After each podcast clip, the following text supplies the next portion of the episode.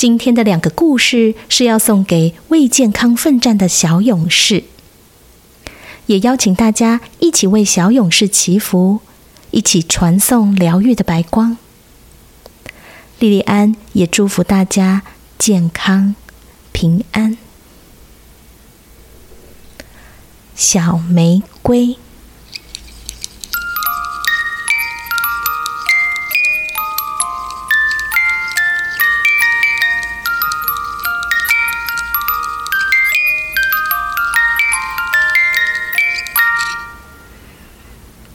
某天清晨，一只金色蝴蝶飞进花园拜访花儿朋友。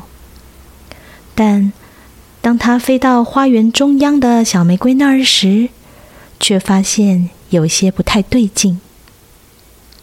小玫瑰没有把长着粉红色花苞的手背举向太阳，而是无精打采，一副很需要睡觉的样子。金蝴蝶在花园里飞来飞去，对所有的花儿轻声地说：“小玫瑰很累，很虚弱，小玫瑰需要睡个好觉。”花儿张开鲜艳的花瓣，对上面的树轻声地说：“小玫瑰很累，很虚弱。”小玫瑰需要睡个好觉。树木摇摆着绿色的树枝，对微风轻声地说：“小玫瑰很累，很虚弱，小玫瑰需要睡个好觉。”微风转起圈圈，它转呀转，转呀转。一段时间之后，它变成了旋风，可以飞得很高很高。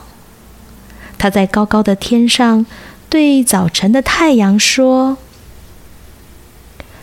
小玫瑰很累，很虚弱，小玫瑰需要睡个好觉。”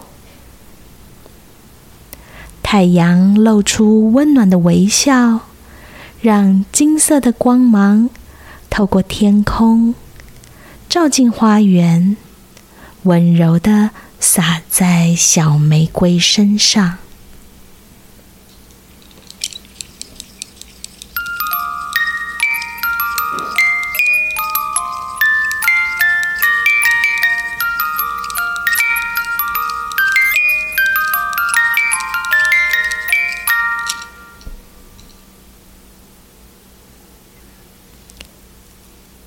和手帕朋友。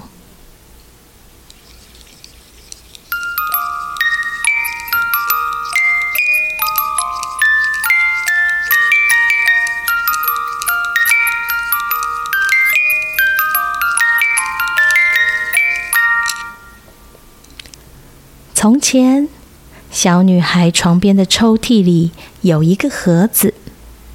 如果大人打开盒子，他们看见的只是一叠折得整整齐齐的彩色手帕。小女孩是唯一一人知道盒子所隐藏的真相。她学会的秘密手艺，可以把盒子里所有手帕都变成床边的朋友。小女孩只有在生病卧床好几天，甚至好几周的时候，才会使用这个秘密。盒子里有十条手帕，意思就是有十个床边的朋友。小女孩要做的就是把每一条手帕都拿出来，一次一条，在手帕中央打一个结，这就是头。两个角落各打一个结，代表手。还有一些手帕，她想了个在四周都打结的方法。这样，娃娃就有长长的手背和腿。其他的手帕虽然没有腿，但有着飘逸的长裙。每天清晨的大部分时间，小女孩都在和不同颜色的手帕朋友玩。她会用床单和毯子做成山丘和山谷，以及小山洞、长隧道。还有房子和卧室。这里有个完整的世界等着他探索。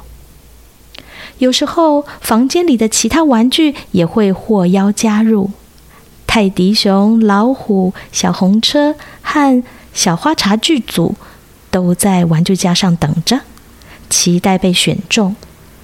他们知道不可能每一个玩具都能参加睡前游戏，因为床上没有足够的空间。但就算没被选上，至少他们可以在架子上看。就这样，日子一天天过去，用舒服放松的方式玩个几小时，接着睡好几个小时的觉，然后是更多的玩耍和更多的睡眠，更多的玩耍，更多的睡眠，正好是这个小小孩恢复健康所需要的时间。